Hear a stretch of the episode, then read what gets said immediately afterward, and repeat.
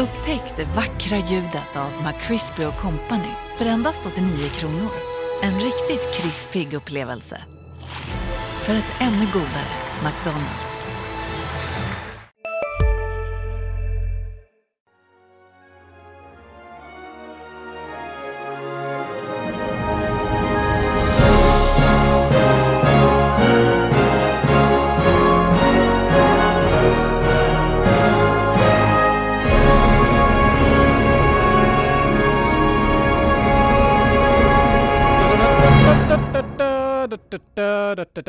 Avsnitt Marcus. Ja. Har du förberett något firande nu då? Ja, jag har ju blivit uppmärksammad på att det är kladdkakans dag. Jaha. Och eh, dessutom tajmar vi in eh, hundrade programmet med att även tajma in det med eh, Hasse Tellemars eh, hundraårsdag, om han hade levat så. Det är mycket, många anledningar att fira här märker jag.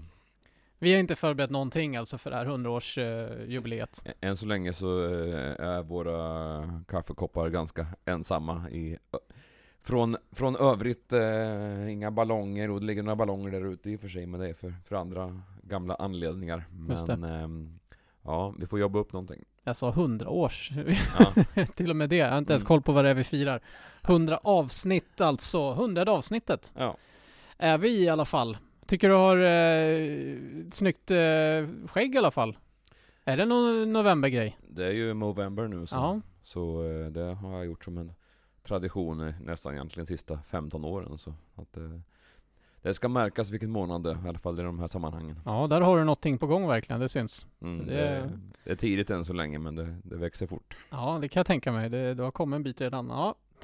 Nej, inte så mycket firande, men vi har ett avsnitt i alla fall eh, och eh, ja, det blir väl till stora delar vilket avsnitt som helst, men det finns som alltid både nyheter och eh, händelser och tidigare matcher att snacka om. Eh, så att, eh, ja, det behöver inte krångla till det mer än så. Nej. Det här är avsnitt nummer 100. Mot överläge. Stefan Jonsson klipper till och gör det riktigt ordentligt från blå linjen. Och Riddervall tappar balansen precis i det här ögonblicket. mot Widell. Kan öppna sig. Widell får tillbaka den och gör 5-1. Hade vi tjuvat ännu mer så hade vi gjort mer mål, men jag hade släppt in mer också. Och Så har Dyk presenterat sig i matchen. komma in i grejerna direkt liksom känns bättre och bättre för varje dag så att, eh, nej, spännande. vi ska in med två målvakter, en, eventuellt två backar. Jo men så är det va. Vi har på sista sex har vi mål i fyra av eh, sex matcher va? så att det, det tycker jag ändå är bra. Va? Men Strand med dragskottet i mål. Ludvig Blomstrand. Ja, och vi går väl rätt på nyheten som kom igår. Eh, väldigt oväntat tyckte jag i alla fall att SSK gör om i lagledningen, i tränarstaben.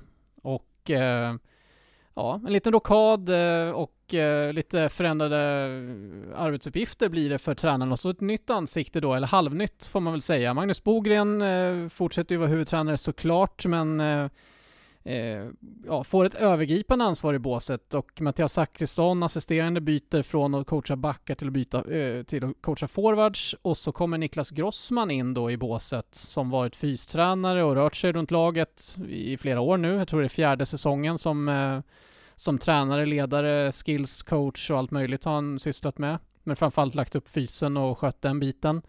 Kliver in då som eh, assisterande och backcoach i laget. Och ehm, Ja, intressant tyckte jag. Vad tänkte du när du såg det här? Ja, dels så tänkte jag väl att eh, mm, eh Grossan har ju jobbat så pass nära laget så att det här blir ju inga konstigheter egentligen. Han är ju på i princip varje träning och kollar. Någon, eh, eller några pass och där är väl även ute med skridskor på. Eh, mycket erfaren spelare. Framförallt hur han är som att coacha spelare i stridens hetta vet jag inte. Eh, att eh, en förändring var önskad, efterfrågad åtminstone från de som jobbar utanför. Bland supportrarna, de kanske hade velat ha en ännu större förändring i båset och eh, med vem som bestämmer. Men eh, nu blev det någon sån här och jag, jag fick nästan lite vibbar från den här kaossäsongen 21-22 när de tog in eh, Stefan Gråns vid, vid eh, ja, årsskiftet ungefär. Mm. Det. eh, också hade tre. Och det, det här är väl eh, både en sportslig och ekonomisk fråga, tänker jag, med hur man vill ha sin lagledning. Eh, och att man har tre i ett bås, eh, två assisterande och en ansvarig. det är ju inget konstigt i sig. Men så länge man har eh, resurser och utrymme för det. Nej men är det ett krisdrag eller är det inte ett krisdrag? Egentligen så, de vill ju in, de vill i alla fall inte hävda att det är ett krisdrag utan att det är någonting de har pratat om en längre tid och egentligen sedan i somras och, och det har jag väl delvis hört också tidigare att, att det är kanske ett önskemål man har haft att man skulle vilja vara en till och att det skulle egentligen passa Bogren bättre att ha två assisterande än så som det har varit men att man inte har haft ekonomi för det. Nej, precis. Så jag vet inte, på sätt och vis är det väl ett krisdrag eftersom man ändå har känt sig nöd, nödgad att göra det här nu. Man gör en förändring och då är det för att man gör en förändring för att eh, det som har varit tidigare inte har funkat. Exakt. Trots allt. Ja. Så ehm, ett visst krisdrag är det definitivt. Det, får vi, det slår vi fast. Eh, men eh, samtidigt, jag tror ändå att det här kan ge ja, ganska många positiva effekter ändå. Men sen får man ju se naturligtvis. Alltså, dels så är det ju som du säger, eh, Grossman eh, har ju inte direkt någon erfarenhet av att coacha så. Jag vet att han gjorde något gästinhopp för några år sedan, eh, en kort period, kommer inte ihåg exakt vad det var nu, har inte hunnit kolla det heller, men ingenting som är eh, någon större tränarerfarenhet så. Nej, det var Däremot under så... Niklas Falks tid va? Var det inte det? Ja, han kom in och stärkte upp Jordan, eller var det någon som var sjuk, eller hur var det? Mm. Ja, men eh, hur som helst, det är ju inte, det var ju ett fåtal matcher i alla fall, så att det är inte så mycket att snacka om kanske så. Däremot så har han ju ja, 600 plus NHL-matcher där han, ja, borde väl ha viss erfarenhet av att ha blivit coachad i alla fall. Han lär väl veta vad det handlar om, men sen att få ut det här också, att kunna lära ut och eh, leda eh, andra spelare utan att själv visa hur man ska göra. Det är väl svårare tänker jag. Ja, ehm, så att vi får se. Det, det känns väl det som, som är den stora osäkerhetsfaktorn kanske i det här, den här förändringen. Eh, att det inte är någon etablerad tränare på det sättet. Men eh, det är ju en, en, ett bekant ansikte i alla fall som spelarna känner väl till och som, eh, ja, vad jag förstår i alla fall är liksom respekterad och, Mm. och ja, det är ju Ja, ingen behöver ju tvivla på hans eh, meriter eller erfarenhet så som back. Eh, men däremot så vet jag ju Mattias Zachrisson, han skämtade ju lite när han kom till SSK att ja, men jag får ju ta backarna för det är det assisterande tränaren gör. Mm. Men jag tror att han egentligen hade velat ha forwards från Okej. början. Jag vet inte om du kommer ihåg det? Vi satt ju på en lunch med Ja, honom och Bogren. Det. var första gången vi, vi träffade dem egentligen som SSK-tränare. Mm. Och eh, det var väl lite så. Jag kommer ihåg att han sa det här i alla fall Ja, på den lunchen. Du kommer inte ihåg det här, Nej. märker jag. Men eh, eh, ja, och sen vad det har för betydelse nu, jag vet inte. Alltså han kanske det kanske passar honom bättre att vara forwardstränare, vad vet jag. Men jag vet att det har varit diskussioner internt just om eh, alltså coachningen av forwards. Att eh, man tycker att det har funnits förbättring, förbättringspotential där under den här säsongen hittills och, och även förra egentligen. Eh, lite om hur man, eh, ja, framförallt hur Bo, Bogren eh, coachade nordamerikanska spelarna till exempel förra säsongen eller Mm. hur man coachade spelare över, överhuvudtaget. Eh, vilka man satte in i olika situationer och alltså jag vet att den här frågan har varit på tapeten i alla fall internt. Sen hur mycket irritation eller hur stort missnöje det har varit, jag tror inte det har varit en jättebrinnande fråga så. Jag tror det hade pyst ut mycket mer då. Om Ja. det också hade varit från spelarnas håll och så vidare, att det fanns ett missnöje. Men, men ehm, eh, jag tror att eh, på så sätt så kan det vara positivt. Om, Kanske hinner man se ännu mer vilka forwards det är som är heta liksom och vågar bänka, kanske gå ner på folk i större utsträckning än vad man har gjort för alla forwards eh, förutom 13 forwarden ju alltid mer än 10 minuters istid. Mm. Ja, precis. Ehm, vi får se, det blir intressant att följa. Jag, jag tror, eller jag har bilden av att, att, att just eh, Zachrisson kanske har styrkorna i bland annat just coachningen under match, eller att han, Mm. han är lite vassare på det än vad Bogren är, och att Bogren är bättre på det här med med, ja, men som jag nämnt i podden tidigare, alltså man management, Mm. alltså hur Att man hanterar folk. Mm. Ja, och eh, som jag förstår det så är han omtyckt bland alla spelarna egentligen. Inte något missnöje som jag har hört i alla fall. Att man, ja, han, han involverar ju spelarna mycket i beslutsfattning av Ja, olika slag. Ja, det har man ju hört under eh, timeouter också, så hur han har mm, fått med spelare nästan som inte riktigt Bengan Johansson eh, tendenser, men i alla fall eh, försökt involvera andra i vad de ska göra. Mm. Och att de får tycka till, alltså även om laguttagningar och även om eh, vilka som ska spela med vilka och, och olika taktiska, eh, vad ska man, detaljer. Eh, ja, timeouter och även sådana här detaljer hur man ska resa och hur man ska, alltså tillvaron i stort sådär. Mm. Jag tror att han involverar spelarna mycket i alla fall. Ja, så länge det är tydligt vem det är som bestämmer och att man respekterar det så är det inga konstigheter. Men det är inte, det är inte så säkert att den som är högst upp och tar besluten kanske vet bäst Mm. exakt hur man ska göra alla detaljer. Så det, att eh, ta input från olika håll, det är väl, det är väl en styrka som ledare tänker jag, och kunna lyssna också och ta till Mm. sig. Ja, jag tror inte att han pekar så mycket med hela handen alltid, Bogren. Och, och ja, ehm, kanske skulle behöva göra det mer egentligen. Vem vet? Alltså, det har vi pratat om tidigare vad gäller Videll, att hålla sig inom, inom ramarna kanske mer. Att han Mm. skulle behöva det. Eh, apropå det, intressant, eh, kom väl till det när vi pratade om de senaste matcherna, men tyckte att Videll eh, senast faktiskt var, höll sig innanför ramarna mer än på, på länge faktiskt. Men eh, ja, vi kommer till det. Hur som helst, eh, vi får se vad det blir för förändring av det här. Men eh, Mm. om, det, om det är så, alltså om det blir så som de har tänkt och så de, som de beskriver att Bogren får mer tid över till feedback och till eh, ja, att kunna eh, alltså, prata mer med spelarna i, under matchernas gång och jobba mer med dem än att behöva hålla koll på vilka spelare som ska in i varje byte så ja, det låter ju som att det knappast kan bli negativt egentligen det här. Nej, och sen är det ju en, eh, en viss förändring ändå, så den, den får väl alla, tvingar alla att tänka till lite grann att det, det blir eh, andra, även om de, man har hört rösten förut så är det, man säger inte samma sak om, om samma detaljer. Och eh, ja, överhuvudtaget att det, man, man får nog tänka till lite till jämfört med vad man har gjort på sista linjen. Man kanske har blivit bekväm med hur det har varit. Mm. Och sen är ju frågan då kanske varför det här inte har gjorts tidigare egentligen. Om, om det nu har sett som ett behov att man har haft det så kanske man skulle ha prioriterat det tidigare egentligen att få till det här och ha två assisterande då. Om man tycker att det är en, en brist. Man, ja, jag vet inte. Ja, det kanske är läge nu med tanke på att det var speluppehåll då. Även om det inte är några matcher att eh, just eh, genomföra och se hur, hur det skulle funka så hinner man i alla fall förbereda sig på saker och ting. Mm. Um, ja, och det finns både texter och krönika och allt möjligt om det här på vår sajt, så det kan ni läsa om ni eh, inte gjort det och vill veta mer om uh, bakgrunden till det här och vad det kan innebära. Um, annars en nyhet som också kom igår är ju Blomstrands avstängning. Fem matcher och 23 000 i böter. Uh, missa fem matcher alltså för en händelse som, eh, ja du var ju, du stod ju alldeles intill och du såg inte ens den, vad jag förstår. Nej, precis. Jag var ju nere och plåta i eh, den matchen mot Östersund där och det hände ju som, ja vad kan det vara? Tre meter på andra sidan plexiglaset och det Ja, jag, jag kollar den här eh, höjdpunktsklippet om och om igen för att se att, ja, okej, där händer någonting med klubban liksom. Så, Men du ser dig själv där på höjdpunkterna, du på, står på, där. På höjdpunkterna, ja jag ser att det är någon gök där, eller två gökar med, med hjälm på sig liksom. Det är jag och en till fotograf som står där.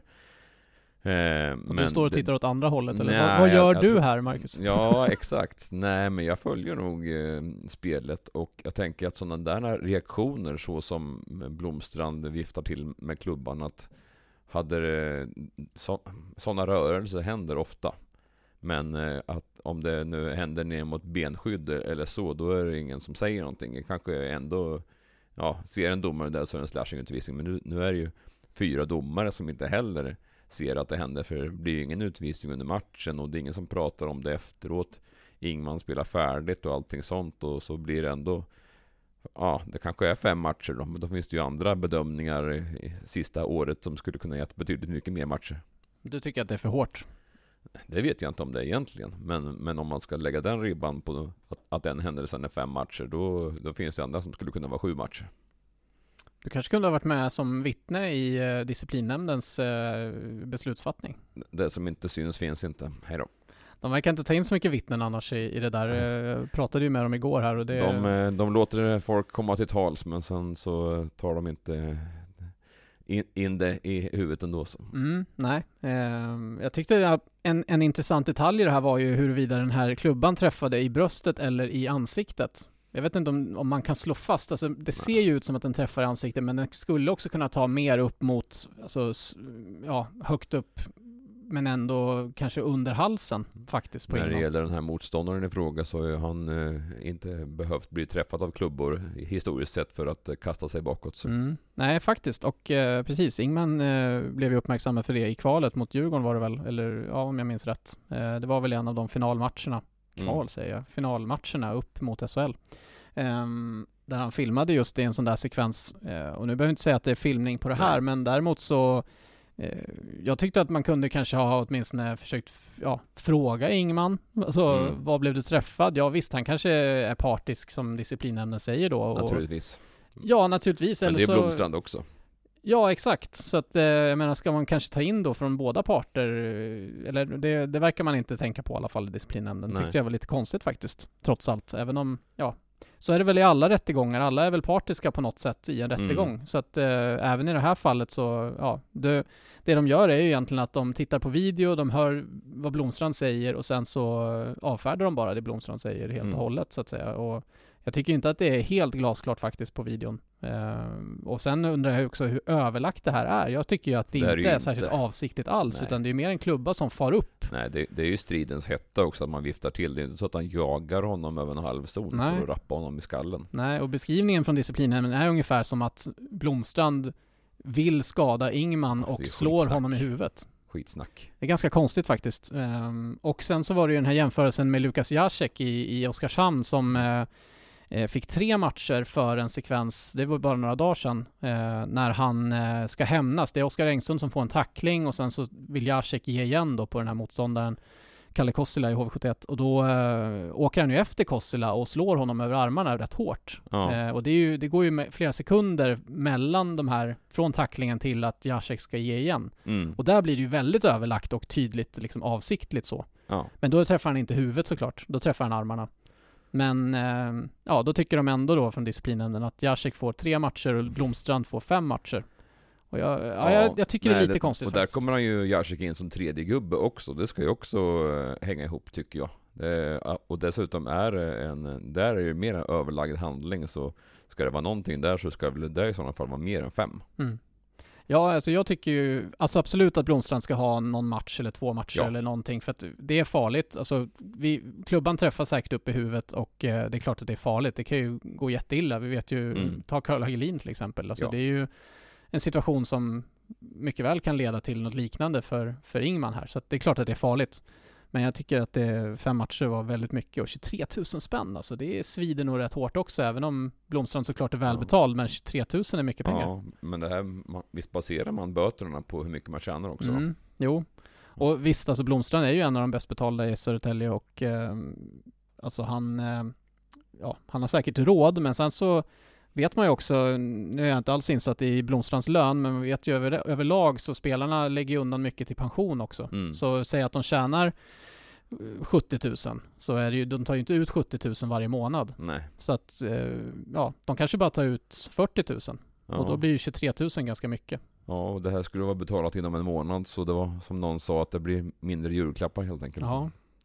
Vi pratade, eller försökte prata med Blomstrand, han ville inte uttala sig i alla fall. Så att, eh, vi får se om vi, vi återkommer längre fram. Men, men fem matcher i alla fall. Han missar Västervik, eh, två, ja det är dubbelmöte med Tingsryd. Han missar en match mot Brynäs och en match mot Djurgården. Mm. Så det är ju kännbart på så sätt också. Ja. Och apropå Djurgården, de har sparkat Johan Garpenlöv. Vi kan väl beröra det lite snabbt bara. Ehm, ja, de ligger ju precis ovanför strecket.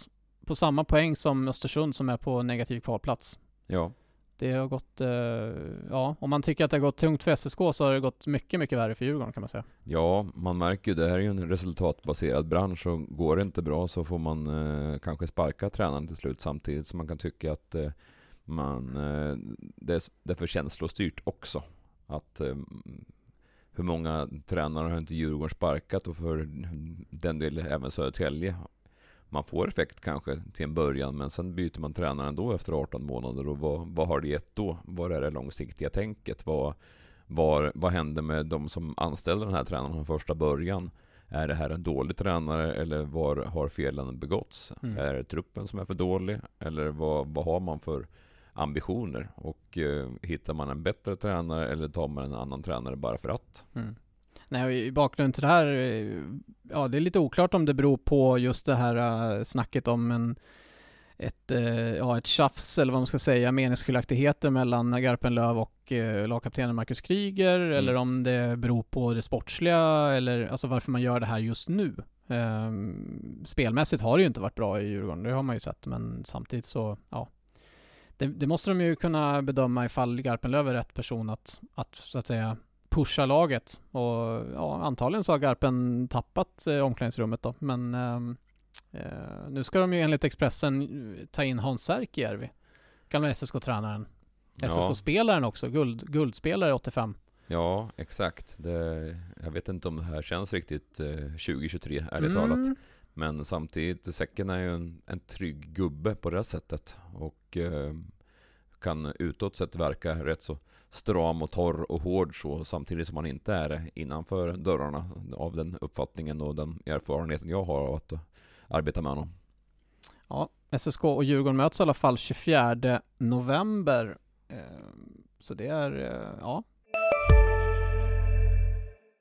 Vi är specialister på det vi gör, precis som du. Därför försäkrar vi på Swedea bara småföretag, som ditt. För oss är små företag alltid större än stora och vår företagsförsäkring anpassar sig helt efter firmans förutsättningar. Gå in på swedea.se företag och jämför själv.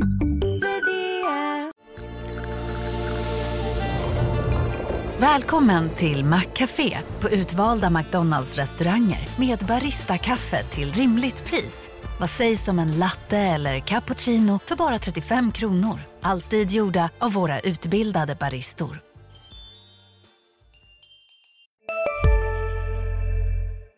Det Mm. blir ett intressant möte av flera skäl. Ja, precis. Sen får vi väl se om hur fort eh, Särkijärvi kommer på plats i Djurgården i så fall, om det nu är han. För eh, det skulle väl villkoras på något sätt att eh, Visby-Roma, där han är just nu, skulle kunna hitta en ny huvudtränare innan eh, eh, Säcken fick gå helt enkelt. Just det.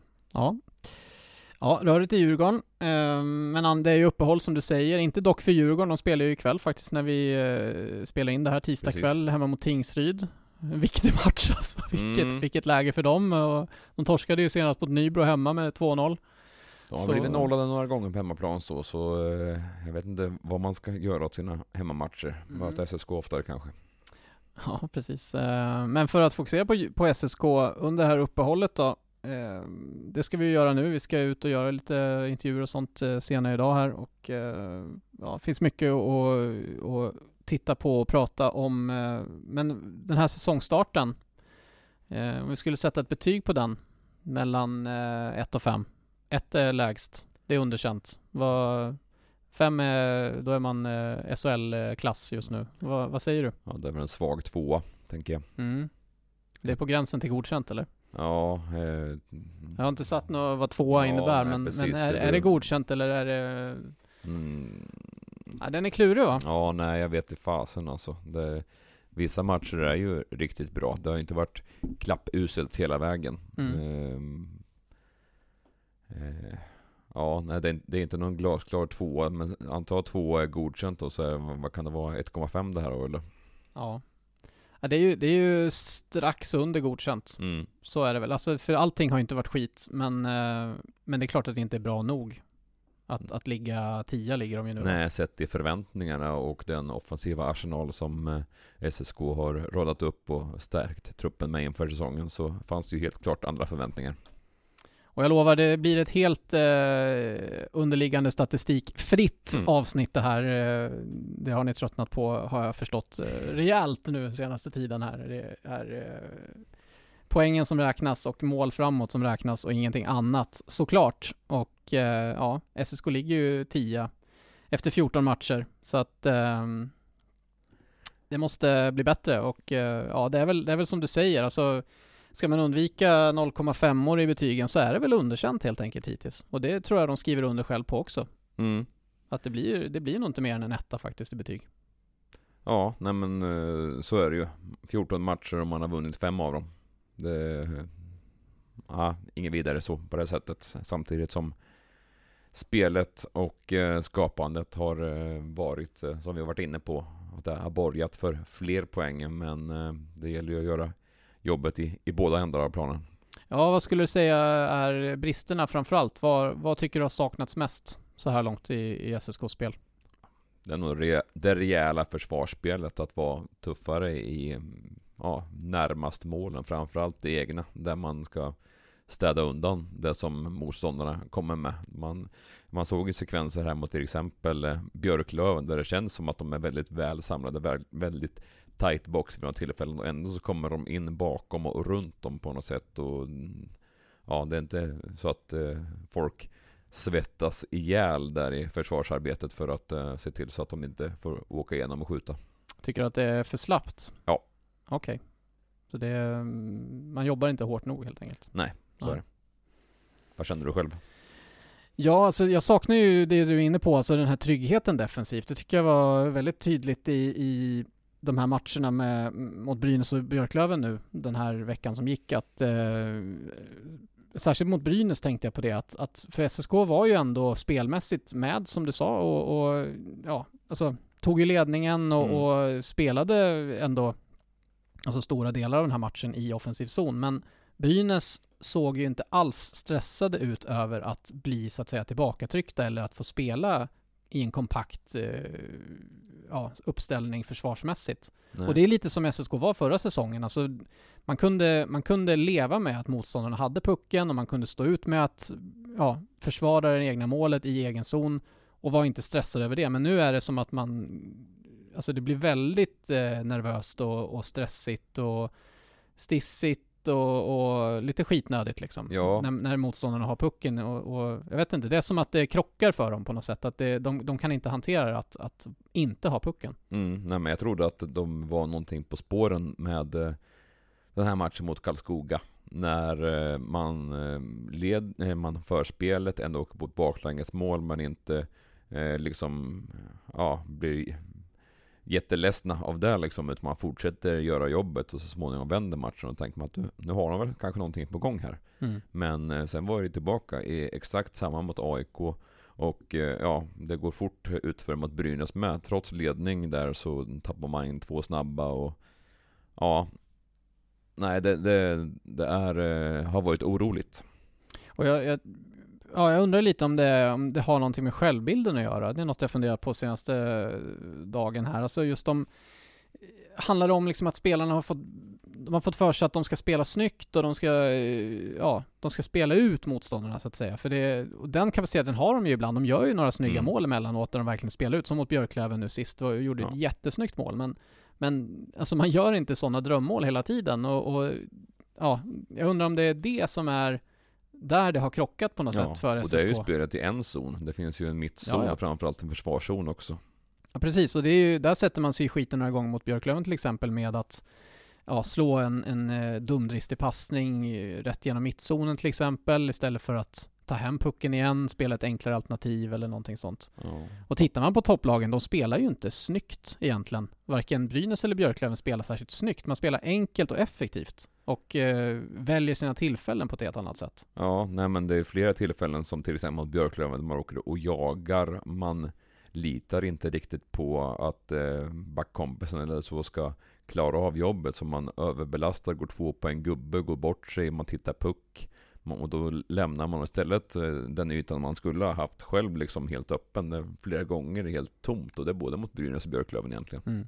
Men det, ja, och det är väl klart att det är en mental grej, en självförtroende grej, men jag tycker också det är lite märkligt när man är så, man har ett så rutinerat lag som man har. Mm. Att, eh, alltså, det är klart att det mentala spelar in oavsett hur gammal du är, men jag tycker när man har ett så rutinerat lag, alla de här spelarna har varit i sån här situation massor av gånger mm. och borde på något sätt kollektivt kunna lugna sig lite, förstå vad det är som krävs för att hitta tillbaka på rätt spår igen så att säga och inte ja, sätta sig i skiten så mycket som man ändå gör. Mm. Det, det förvånar mig lite att det, att det inte är mer stabilt, för det är ju just jämnheten också. Den har ju varit väldigt upp och ner alltså. Det är inte, inte jämnt alls. Ja, nej, men det är ju en fråga om karaktärer det här. Det, det finns ju onekligen lirare så det räcker att bli över här, men vem håller man in när det blåser? Um, om vi ska ta några ljusglimtar då, är det någonting du tycker har stuckit ut positivt så här långt? Det... Sett över hela säsongen? Ja, hela den 14 matcher långa mm. säsongen. ja. Nej men hittills under hösten, alltså är det någonting som du tycker ändå har varit, eh, som överraskat dig på något sätt eller eh, eh, på något sätt varit en, en positiv grej att, att bygga vidare på? Finns det något sånt? Eh, Då eh, Svårt. återkommer jag väl kanske till individuell skicklighet och eh, då halar jag återigen fram Marcus Eriksson. Mm. Jag visste ju att, eh, många visste ju att det var en, en skicklig spelare som många, många år har levererat på allsvensk nivå. Och att, eh, samtidigt som jag blev förvånad i våras när det började ryktas om att eh, Georgsson ville ha hit Marcus Eriksson. Och eh, jag är imponerad över att han har dragit in så pass mycket poäng som han har gjort hittills och eh, faktiskt eh, leker hockey emellanåt. Mm. Så annars vet det tusan om jag har så mycket eh, sådär fjädrar i hattar att sätta på folk. Nej, precis. Jag, jag, jag, jag tycker väl ändå att spelmässigt har det varit, varit okej eh, långa stunder, men det har också fallit igenom för mycket. Men, men spelmässigt så har man kapacitet trots allt. Det tycker jag ändå att man har visat tillräckligt många gånger för att man ändå ska känna att det här kan bli någonting. Sen är det just det där, man måste få, få man måste jobba med det material man har nu. Man, man har Mm. bra spelare, Ja. det tycker jag, men, men det är, ja, man måste jobba med det här helt enkelt och just den här förändringen på tränarsidan kanske är någonting som kan få till det. Vi återstår, återstår ju att se såklart. Men eh, eh, SSK borde ha tagit fler poäng i, i ett antal matcher. Framförallt tänker jag ju på de här tappade ledningarna. Djurgården, AIK, Västerås. Mm. Eh, alltså, säg att man bara hade tagit eh, fem poäng till från dem. Man hade hållit undan i, i två av dem i alla fall. Kanske vunnit en i förlängning eller någonting. Alltså då hade det varit inte samma kris tror jag. Nej. Samma krissnack ändå. Eh, så att eh, det är inte så stor skillnad. Det är, äh, jag, jag tycker ändå att det finns någonting där. Det Små borde kunna bli marginaler något. som det heter. Ja, jag ville inte använda det, men då sa du, istället, sa du det istället. Men, ehm, ja, nej, och det, det är svårt att hitta ljusglimtar, absolut. Uh, Marcus Eriksson, definitivt. Men även han har varit ojämn, faller Mm. bort i, i Ja. många matcher. Och sen tappar ju han puckar också offensivt som de kan kontra på. Jag tänker på Västervik borta till exempel. Mm. Och sen visst, alltså alla måste ju tappa puck. Ja. Alltså alla tappar ju pucken ibland, det är inte Mm. det. Men, men eh, ja, stabilitet och eh, att inte sätta sig i skiten, det är väl det som, som eh, man lyckas ju inte med allting i en match, men det borde kunna vara bättre. Och Ja. jag tror ändå att det borde kunna vara det. Men jag, jag tycker ju att, eh, ja, nej det är inte lätt att hitta de positiva. Filip Engsund tycker jag varit okej. Eh, om man säger Gör så. alltid jobbet tycker jag ändå. Ja, och eh, ligger på ett överraskande bra poängsnitt också. Ja, han kan ju sätta personligt rekord nästan i poäng om han fortsätter att hålla den här, ja, den poängmässiga jämnheten över en hel säsong. Så. Jo, och det får han ju tack vare att han spelar med Videll I stora såklart. drag. Men förra säsongen så fick han också väldigt mycket läge, men då brände han väldigt mycket målchanser. Så att jag tycker att han har blivit bättre på det sättet den här säsongen. Ja. Lite mer eh, effektiv i, i avsluten. Annars det, tycker jag det är svårt att hitta ljusglimtar faktiskt. Helt så klart. eh, man kan lyfta fram Jakob Berzelus kanske och sådär. Alltså jag tycker fjärdekedjan har tagit sig lite under, under höstens gång sådär, men De gör väl vad de ska i stora drag. Lite krystat Men det är att- inget, inget som, som ska bära laget. lite krystat att hitta de ljusglimtarna. Ehm, på negativa, om vi ska ta en, en negativ eh, topp tre eller vad man ska kalla det, eh, då sätter jag nog Sebastian Dyk, ja, som värst hittills faktiskt. Ja, eh, först borta länge på grund av skada. Och sen när han var på väg tillbaka, jag var ju på någon träning och jag tänkte att det här, oj, vad är det här för någonting? Här är det ju fart och fläkt och skott. Det här kommer bli hur bra som helst. Och så blev det ingenting. Mm. Nej, jag, jag är jätteförvånad över att det inte är bättre. Och eh, eh, precis som du säger, han var dominant på träningar på försäsongen och eh, ja, sen kom den här skadan och, och ja, han har ju ändå hållit, han höll ju ändå igång eh, Mm. så liksom. Han var med på träningar och körde och sådär, men, men någonstans har han ju tappat bort sitt spel och eh, jag tror att det kan ha hämmat honom att spela med Videll trots allt. För att eh, det, man, är- man, det är svårt att vara delaktig i spelet när Videll eh, leder den kedjan så som han gör Precis. och har pucken så mycket och vill ha mycket puck. Involverar inte lagkamraterna jättemycket, Videll. Nej, det blev lite för mycket av det goda här i, med att sätta dem i, i samma. Men eh, ja, det, det, det enda som funkade med Videll var väl att sätta Marcus Eriksson med honom som det var i, i början. Mm. Och de ver, verkar ju på något sätt förstå varandra, även om det också i min värld det kändes som lite kaka på kaka. Mm. Att eh, spela så, två så pass spelskickliga spelare ihop med varandra. Mm. Nej, precis. Men eh, ja, nu hittar man ju delvis tillbaka till den eh, formationen här i ja, slutet Björklöven och eh, hela, ja, större delen av Östersund i alla fall. Det var väldigt plockande där ett tag med Mm. formationerna. Mm. Ja, vi får se vad det blir när, när väl upp, upp, uppehåll, eh, uppehållet är slut. För då, nu saknas ju Blomstrand också då när Mm. man kommer in i, i matchandet igen så småningom. Men eh, ja, jag tror att eh, Eriksson och Widell kan, kan få fortsätta ändå. Eh, så, men ehm, har du någon sådär eh, som du tycker ska bättra sig? Förutom Dyk. Dyk kan bättre och eh, han har så mycket rutin också så han borde, han, han var ju i samma situation i Finland, alltså var skadad, hamnade utanför Mm. laget och eh, jobbade sig in i det igen och var, och var bra i något slutspel eller hur det nu var. Eh, så att han borde kunna komma igång. Men, eh, men annars har du någon sådär som du tycker eh, sticker ut mer än någon annan på ett negativt sätt? Eller någon som ska kunna göra bättre ifrån sig? Jag menar en, en positiv grej är kanske att, Daniel Norrben då har spelat upp sig också Han har tycker jag. kommit igång. Slog någon sån där eh, dum passning i, i, i matchen mot Björklöven var det väl, men, men annars så Ja, alla gör ju misstag så liksom. Men Mm. det var ett exempel på att när det inte var så bra kanske. Men eh, han tycker jag ändå har spelat upp sig. Eh, vi någon annan? Albin Karlsson tycker jag ändå varit hyfsat stabil, men jag, jag tycker han kan, han kan bidra lite mer. Jag tycker inte han har varit Det är, riktigt på det är den nivån. sällan någon som märks så. Nej. Han eh, gjorde ju ett... Eh, många pratar om Johan Ivarssons säsong i fjol, men han spelade ju med, med Albin Karlsson också som lät honom och Mm. var lite skinande på det sättet. Men annars eh, ska man ta någon sammantagen så är det väl målvakterna Mm. egentligen. Och Scholl som har varit... Ja, återigen, han gör inga jättegrova tavlor, men han, eh, han vinner inte matcher åt laget heller. Mm.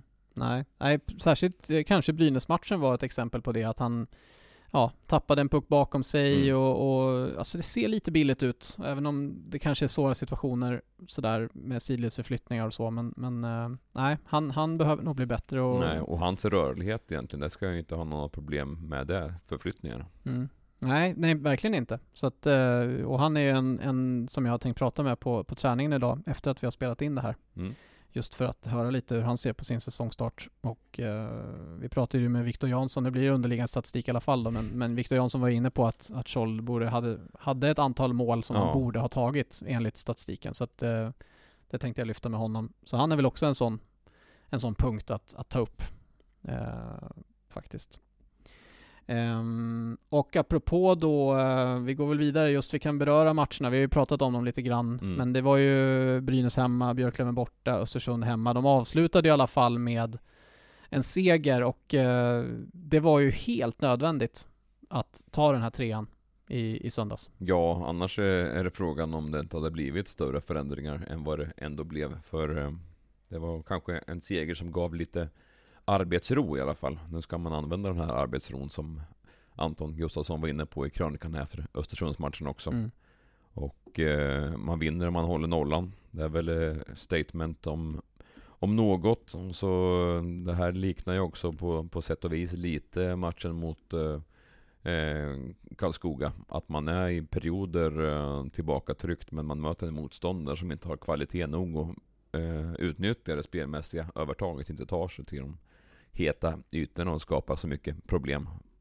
Precis. Och jag, jag var inne på efter Björklöven-matchen att det var lite vibbar från säsongen 14-15 när de åkte ur Hockeyallsvenskan.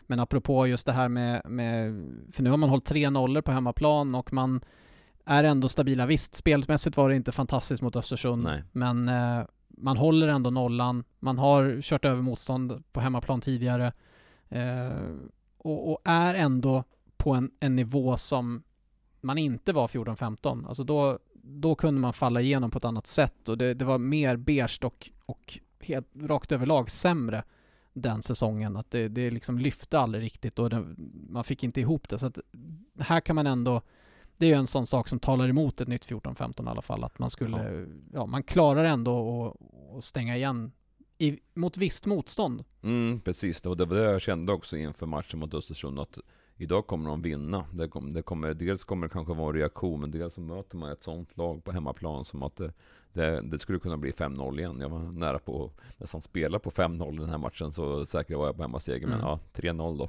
Okej. Ja, precis. Eh, och som sagt då, Sebastian Dyk bänkad, vilket vi gjorde en grej på. Vi har inte pratat med honom själv än, det kanske vi också Nej. ska göra idag på Bogen träningen var sen. väl lite politiskt i, i sina svar där efteråt. Han ville ju inte gå in på detaljer på spelare, vad, vad, han- vad han ville se, utan han konstaterade bara att det blev, ja, rent kollektivt sett så blev det en, en, en eh, bra förändring med att formera laget just eh, så Mm. mot slutet i, uppe i Umeå och sen fick man även effekt av det tyckte man då mot eh, Östersund. Fem minuter spelade Dyk bara mot eh, Östersund. Mm. Och ehm, det är väl Blomstrands avstängning som blir öppningen in då för honom här. Ja, men Ehm, precis. Så, så vi får se om, om han svarar någonting på det här men jag vill bara konstatera det då att, eh, att Dyk ändå behöver höja sig och att han var bänkad. Eh, vi får prata med honom helt enkelt, se hur han tar det här. Eh, annars två nya spelare har vi ju sett också nu Mm. i tre matcher.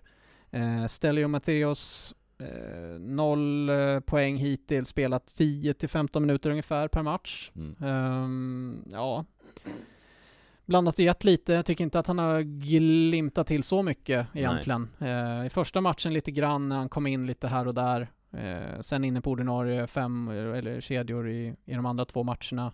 Eh, var väldigt eh, virrig ett par gånger mot Björklöven försvarsmässigt i alla fall.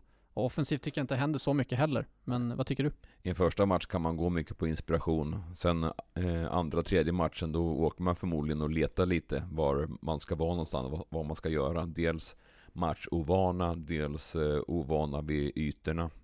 Eh, han behöver nog eh, någon match till innan man riktigt ser det. För man såg även på Turgeon i början att han behövde hitta vart han skulle vara någonstans. Och det har blivit eh, i alla fall tillräckligt bra till slut i alla fall. Mm.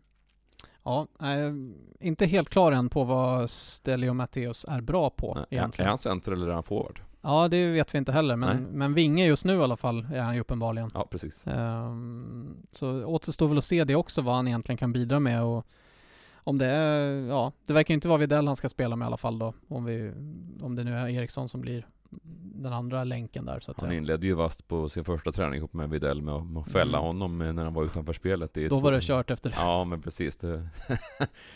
eh, Då sa Widell direkt till Bogren att den här killen vill jag inte ha i Ja. min kedja. precis. Ja, nej men det är väl också um, att eh, just Blomstrand blir avstängd här också. Nu, då är frågan att hur kommer man matcha då? Det kanske vi får någon fingervisning om här på träningarna i veckan hur man formerar kedjorna. Men det, det kanske är då man sätter eh, Eriksson med dyk Mm. ändå. Mm. Eller Eriksson med Matteus. Mm. Eller Dyk och Matteus. Mm, sätter man två rightare med varandra? Ja, jag vet inte, jag ska inte dra några paralleller till ens egen eh, Mm. idrotts, eh, ja, karriär, vad ska jag säga, men jag är själv rightare och Mm. gillade att spela med andra rightare, men eh, jag vet I och inte. för sig, då, då, eh, då, då passar man kanske åt eh, det håll som man, Exakt. man tänker att den andra har klubban åt. Det är på det sättet, ja. Nej, jag ska Men, aldrig eh, dra egna inte. paralleller till någon Mm. slags, eh, i, något idrottande igen, någonsin. Det, Mm. Jag kan nog inte relatera alls. Men, nej vi släpper det. Ludvig Hedström. Mm. Lite andra kanske förväntningar på en sån kille än på Stelio Matteus. Eh, en defensiv back helt enkelt, Ja. som ska spela enkelt och eh, det gjorde han väl hyfsat i första matchen mot Brynäs, spelade 15 minuter och Mm. skötte sig ganska dugligt tyckte jag i alla fall. Mot Björklöven var det betydligt värre. Han var inne på tre mål bakåt Ja. och ja, plockades väl nästan av, spelade knappt 10 minuter. Ja, det var något mål där, något, något hemjobb där både varken han eller Gran, jag vet inte vad, vad, hur, hur de kommunicerade eller hur de åkte skridskor. Det var ingen av dem som jobbade färdigt i alla fall. Nej, och det var ju något byte som han spelade man-man plötsligt i, i egen zon och Dominic Turgeon fick täcka upp på backplats och, och det blev bara ett himla kaos där. Mm. Eh, så, men sen var han ju bättre mot eh, Östersund, eh, fick in sin första assist även om det var en väldigt inte enkel svåraste, assist. Nej, han gav pucken till Videll och sen Mm. gjorde Videll någonting snyggt. Ja, Men då, då tänkte han rätt i alla fall, att han, jag ger den till någon som vet vad han ska göra med en puck. Men det är ju låga förväntningar egentligen på Mm. honom. Alltså det är en breddback så att, eh, ja. Det, kan han gå in och göra ett stabilt jobb, spela 13-15 minuter per match så är det, är det bra egentligen. Mm. Ehm, så, nej det är annat som behöver lyfta efter uppehållet. Helt enkelt och ehm, ja. Vi eh, har ett par dagar nu i alla fall där vi ska eh, ja, göra lite bevakning då av laget och eh, det blir inte den traditionella bevakningen som vi brukar ha när det är matcher och så, inte så mycket live-rapporter från träning kanske, men Nej. vi kommer ju ja, boka in lite spelare och vi kommer ha texter i princip varje dag ändå såklart, Mm. eftersom vi vet att det, det är det ni vill ha där ute. Och eh, någonting annat som vi avslutningsvis kan ta som vi vet att ni vill ha, det är ju en eh, podd med Emil Georgsson. Det har Eh, efterfrågats ja. det har efterfrågats på sina håll och eh, det är inbokat i alla fall eh, nästa vecka. Så avsnitt 101 blir förhoppningsvis då om inte någonting skiter sig fullständigt eller att det kommer något i vägen så är det Emil Georgsson intervju som väntar i den, det avsnittet. Så har ni frågor, funderingar och eh, vi har redan fått in en hel del eh, på olika sätt eh, till Georgsson som man vill ha svar på. Men har ni något sånt så kontakta oss i alla våra kanaler som vi har. Vi finns ju på Twitter inte minst och på uh, mail Ja. har vi ju. Ni vet väl vad vi heter och eh, det är bara att skicka snabel-a-lt.se i slutet. Förnamn efternamn. Så ehm, eh, ja, det är ni varmt välkomna att göra. Ja, ni, ni vet var vi finns även när vi inte är i, i Scania-rinken så Precis. ja, kom förbi med en kanelkrans så blir vi glada. Ja, precis. Eh, eller swisha, höll jag på att säga. Nej. Mm. Men, men annars finns ju sportsnabel-a-lt.se såklart. Den Mm. når vi, nås vi alla tre på sportredaktionen Japp. på. Så att den kan ni alltid använda om ni vill skicka in synpunkter eller frågor eller annat till oss. Men nu tror jag vi nöjer oss. Eh, lite kortare avsnitt den här gången. Eh, men eh, ja, det, det får bli så den Snabbt gången. och snärtigt. Ja, så eh, får ni ha en bra vecka allihopa och eh, så eh, ja, hörs vi igen snart igen. Så får det bli. Ja, ha det bra. Hej hej!